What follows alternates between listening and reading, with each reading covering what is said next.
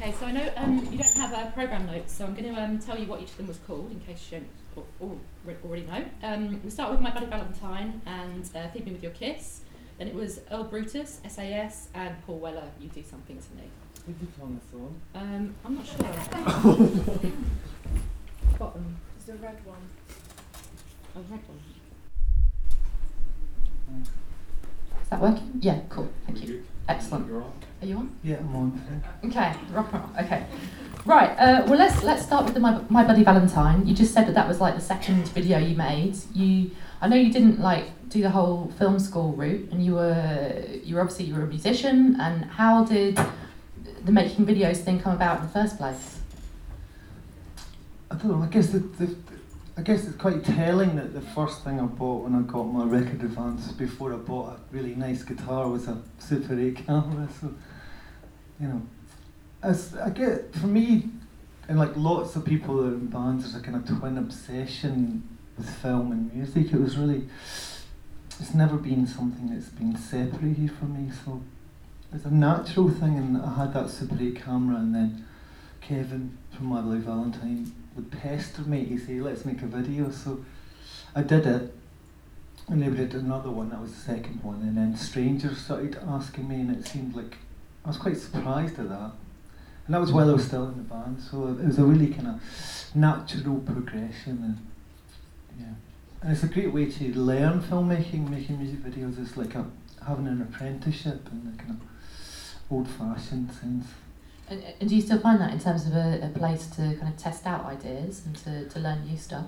Yeah, it's an incredible kind of open medium for testing ideas and also working with different technicians and directors of photography. So, I mean, I love it. I mean, I, it goes back to the time when I was like, you know, 14, watching, you know, Sex Pistols bootlegs, you know.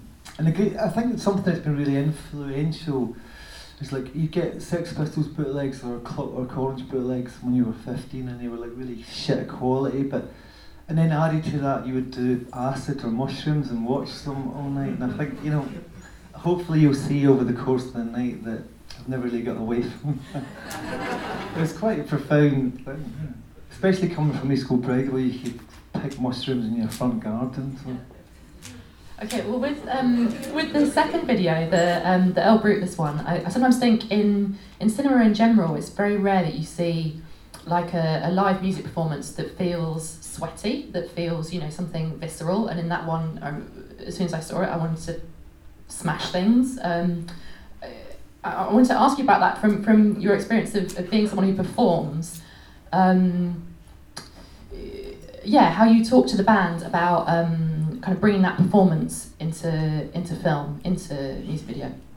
Well, I think and you'll see over the course of the night there's performance in quite a lot of those things, but it, again it goes back to watching, you know, the Sex Pistols videos, Pretty Vacant, and you know, so uh, and like for me there's a real power in that. So and I think that lots of the things, you know, like seeing music presented visually on top of the pops.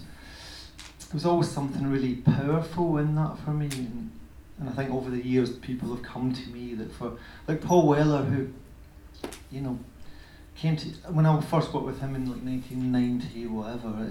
He said to me a really strange thing that he'd been in the jam since he was 16. Probably the time I met him, he'd made like 30 music videos, you know.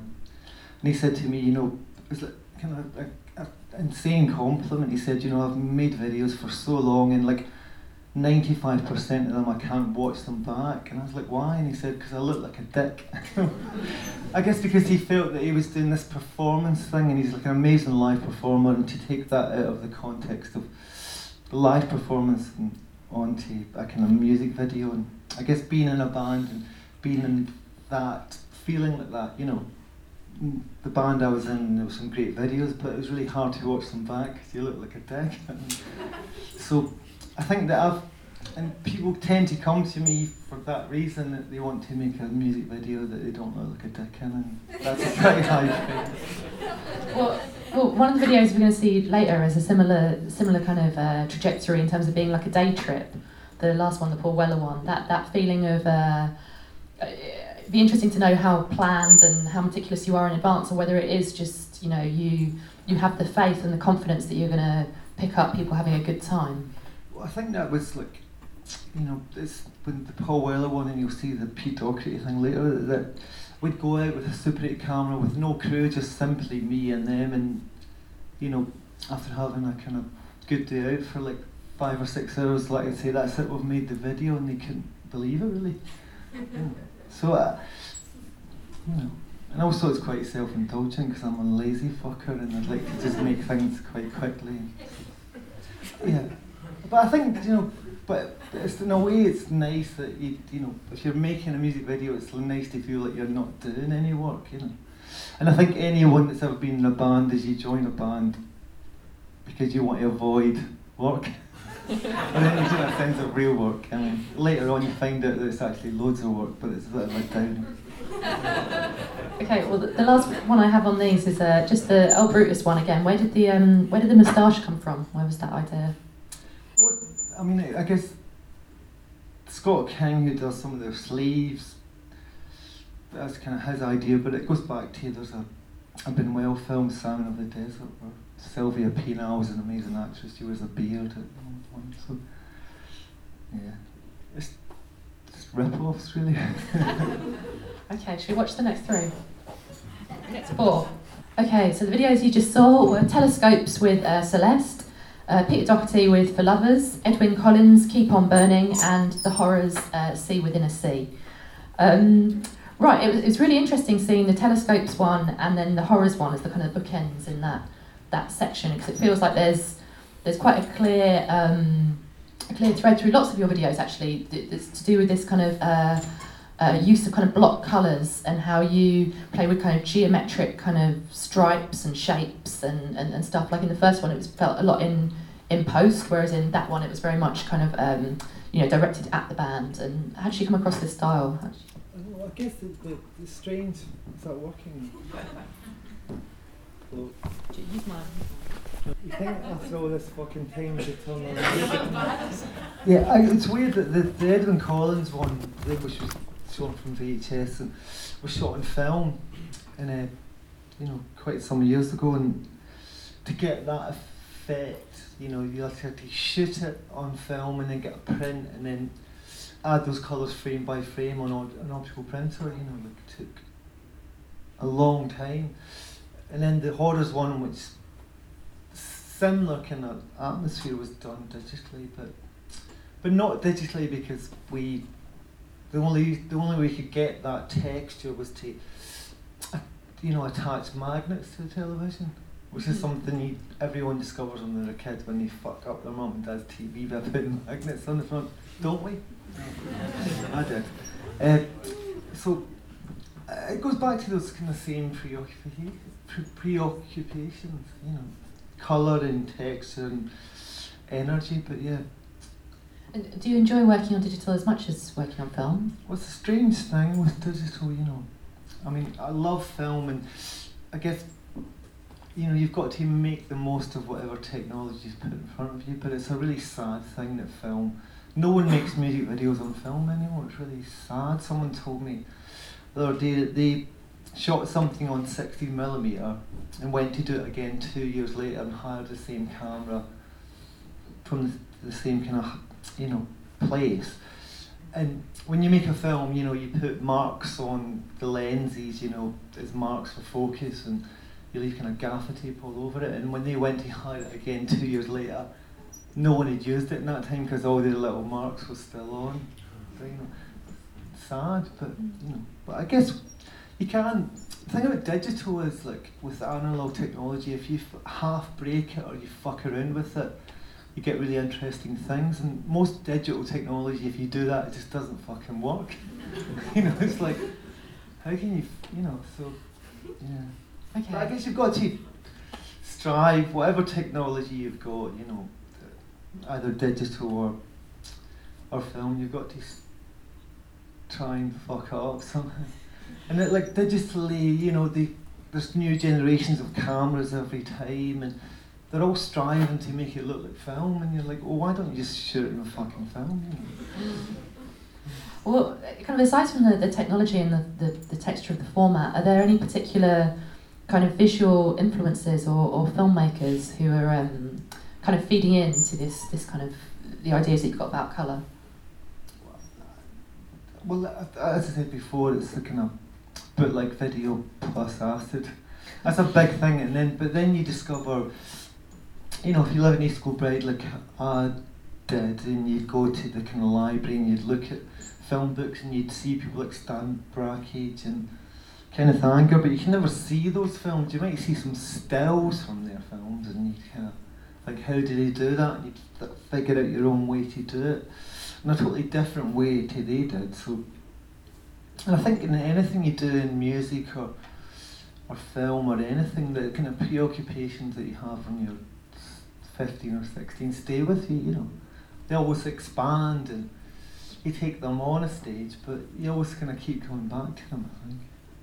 Okay, well, I'm about to ask you about uh, uh, sometimes teenage occupation, um, occupation, thing that you think about, not an occupation. Um, romance. I want to ask you about romance and um, the Pete Doherty video and how I was thinking about this. I was thinking about the iconography of certain artists is so bound up with cinema, and I mean even now when people are um, people are more likely to see um, a video on YouTube than they are actually to have any cover artwork because they're downloading so much. And I wonder if that's something that you really think about with certain artists as to how much you're building part of the myth of who they are. Well, I mean, when I started making videos, there was no such thing as YouTube, really and uh, you'd, you'd make these videos and no one would ever see them. You know, it was, a kind of mystery to it. And I think in the the YouTube age, you know, I guess that the video with Pete Doherty is like, you know, it may have a mystery to it, but the truth of the matter was what he was so fucked up at the time that you know, the record company kept trying to make videos and he would fuck off and do loads of crack. And the woman from Rough Trade just said, Well, here's five grand, go and try and find him and make a video. And obviously, I was doing loads of crack at the time. And she was like, Chances are you'll probably disappear and I'll never fucking see you again, or you'll come back with a great video. And that's what happened. But you know, the truth of the matter is, he, he said, oh, I'll meet you at six o'clock in the morning when I come off the train from London. And I totally knew if he wasn't there, I would have fucked off and spent all the money.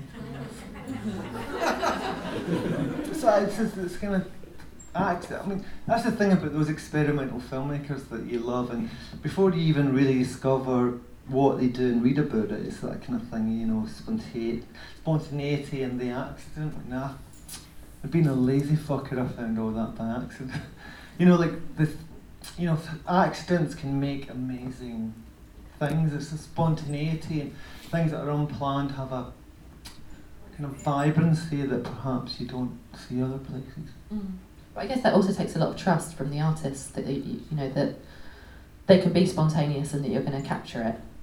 I suppose so, you know, and I guess, but when you enter into any job or any music video and someone asking, it's like, you know, you're bound to give everything to them. It's a contract, really, you know. Mm. Okay, and, and then I guess another one, the, the Edwyn Collins, he's also someone who, uh, I mean, that whole song is about, uh, well, it's quite a statement about his, you know, digging the Northern Soul scene um, and not digging, you know, grunge and some of the other things that he thought were rubbish at the time.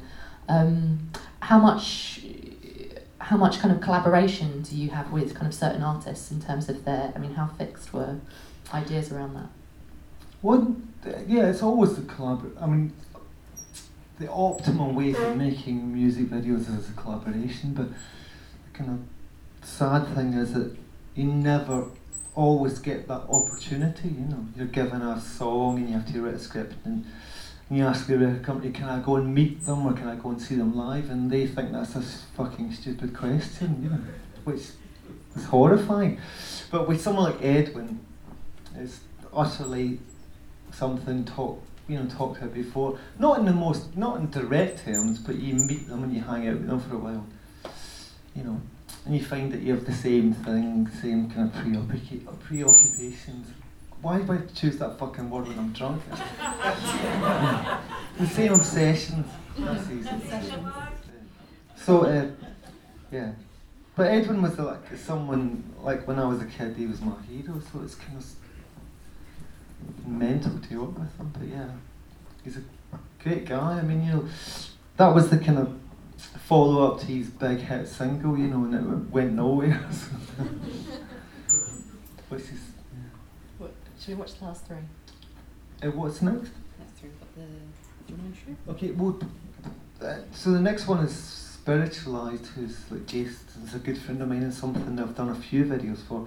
And then it's a Brazil 70, which is uh, something I made for the BBC using Primal Screams music. And I'd made lots of music videos for them, and this is a documentary for the BBC, and it was a great way to take on everything I've learned from music videos into a different kind of realm, really. And the last thing you'll see is a short film, which is a kind of ultimate expression of all that, which still has music and a great title sequence by Jim Lambie, who, yeah. But anyway, yeah, let's watch them. Okay, I've got a couple more and I'll open it out so um, you can all ask questions. Um, maybe just to go back to the briefly to the first uh, videos in that section, um, the uh, spiritualized one. Can you can you talk a bit about kind of why you chose that for tonight and, and, and what you remember of the process of making it? Well, it's weird. I chose it tonight because I've not seen it since I made it. I quite like to see it again.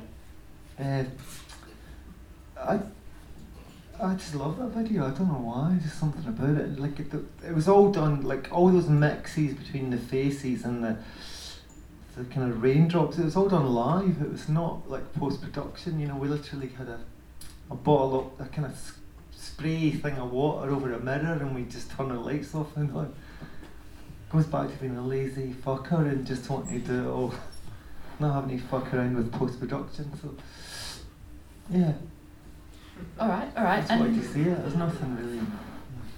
And- Okay, well, Bra- Brazil 70, you kind of said this was a short for the BBC, so yeah. how, how did that come about? How had they seen your work and, and was this something that's always been kind of an obsession for you or? No, I think that I'd.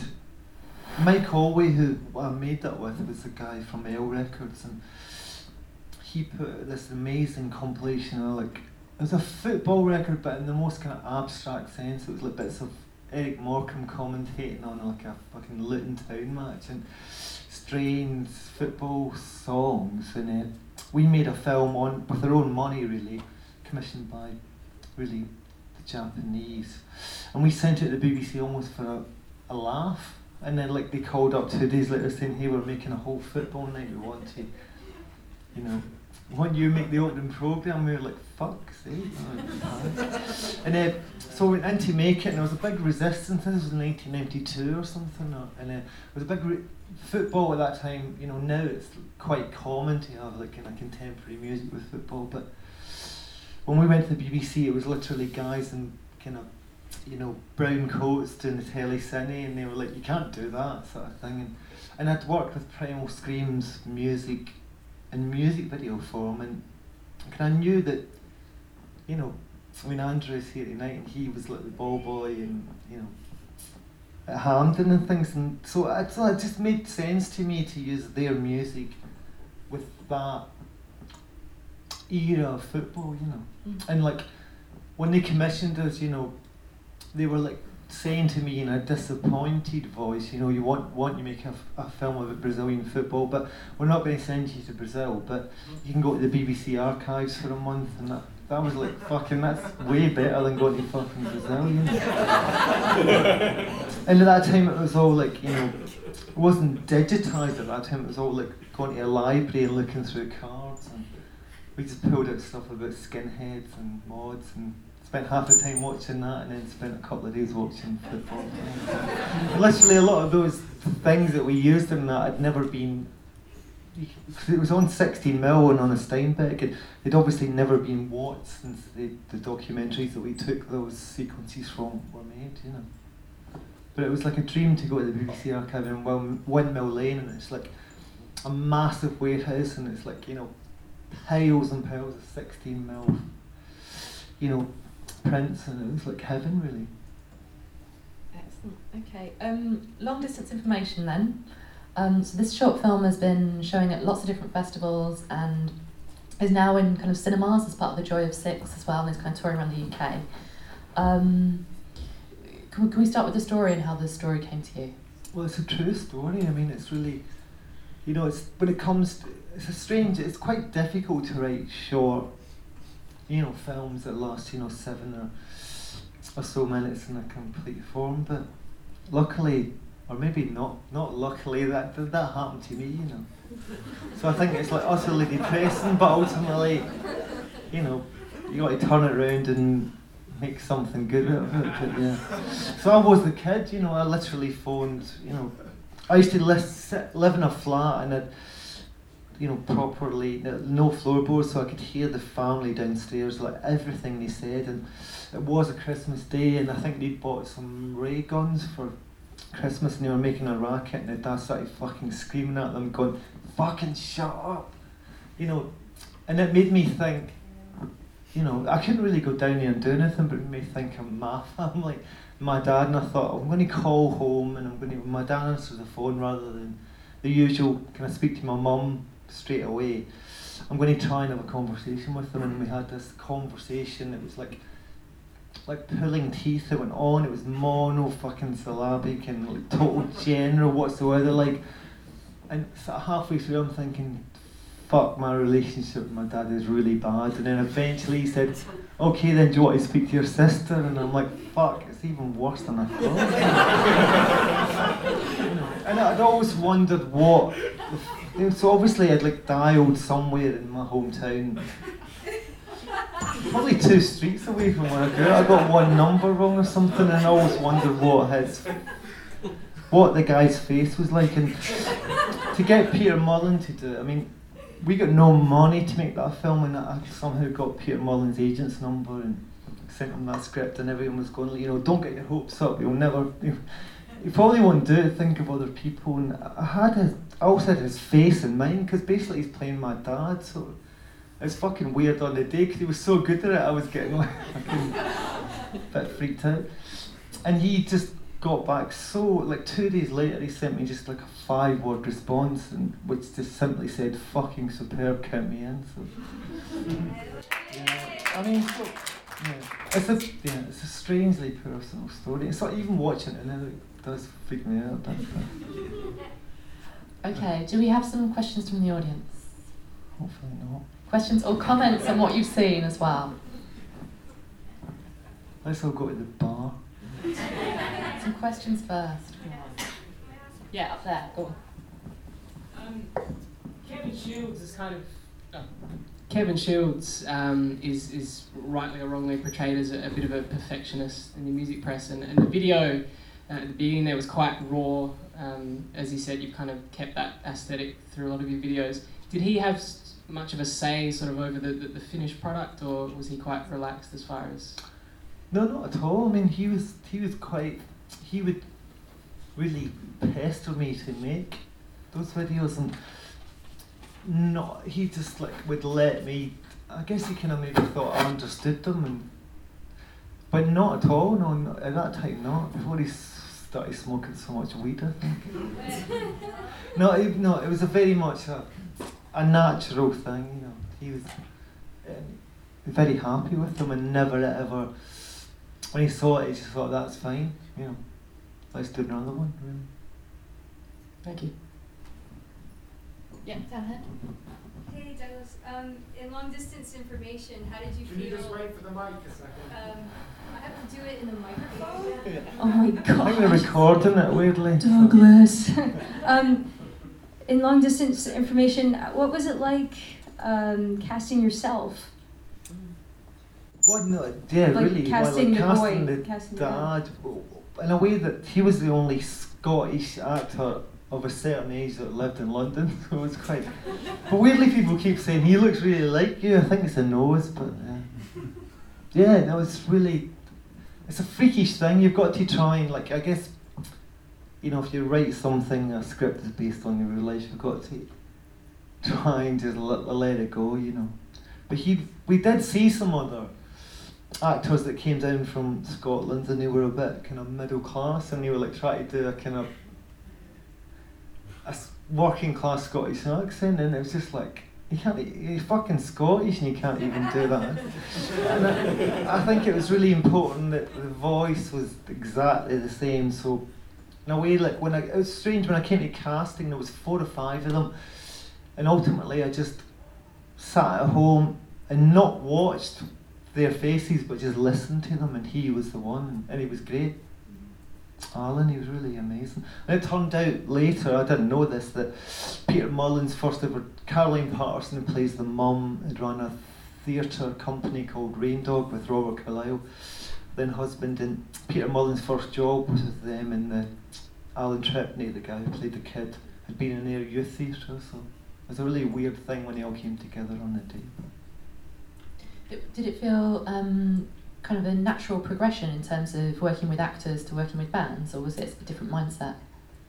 It's weirdly, you know, strangely, it was not that different. You know, actors, you have to, you know, get a performance from them, and it's not that different from working with performers, really. I mean, on the way up to shooting the first day with Peter Mullan, I was quite kind of nervous and wondering how that would work, but strangely, wasn't that different really. I was really shitting it walking up actually, and then I walked into the room and I'd only ever spoken to Peter Mullan, and he then he came up and like hugged me and put his arm, around but not just a little kind of tappy hug. He like held me for two, about a minute, and I thought, fuck, that's really good, and it totally dissolved all, all nerves. So yeah, I've got to thank him for that. All right, do we have any more from the audience? Yep, over that. Um, well, excuse my terrible accent, but um, I just would like to know: Are you proud of you? I mean, uh, when you stand back and when you look back on things, how do you feel? Are you aware that you are a great uh, filmmaker? I never really think of those things. I guess. I, yeah, sit and watch. Uh, some of those videos I've not seen since I made them, and Know, all you need to do to, to you know go forward is feel you have something to offer. And, and thank fuck I feel that I do. yeah, it's a strange thing. You never really, especially with music videos, what are kind of strangely. Now with YouTube, it's totally different. But when I first started making them, you'd make them and no one would ever fucking see them. So yeah, so it's a strange thing, and I would do. I mean, it's a, you know, lots of people say that, but I did it for nothing when I first started, and I would do it for nothing now, and often I still do. and, and do you have, um, I mean, do you have ambitions in the kind of feature film area as well, or are you going to keep making shorts, or a bit of both, as well as music videos? What's well, strangely, after the first time that the, the the short film was seen, I got a call from Film Four weirdly, and the day after. I mean, it was we finished that film not long before it was shown in public for the first time and the day after. It was shown at the National Film Theatre and I was walk I kinda got up the next day thinking, well, if never make another one, it's a bit of a thrill to see that on the big screen at a cinema that I go to all the time and I got this call from Film 4 saying, We saw your film coming and talk about future projects and I was like, What? What fucking future project? I didn't really think about it, but so they're helping me develop another film. So yeah, I guess hopefully one of these days I'll make a film. But I'm like I said, I'm a lazy fucker. It might take me five years to write it. Okay, all right. Well, I think we're going to take it to the bar where you can all ask questions um, to Douglas informally. Um, in the meantime, thank you all very much for coming, and please join me in thanking Douglas Clark.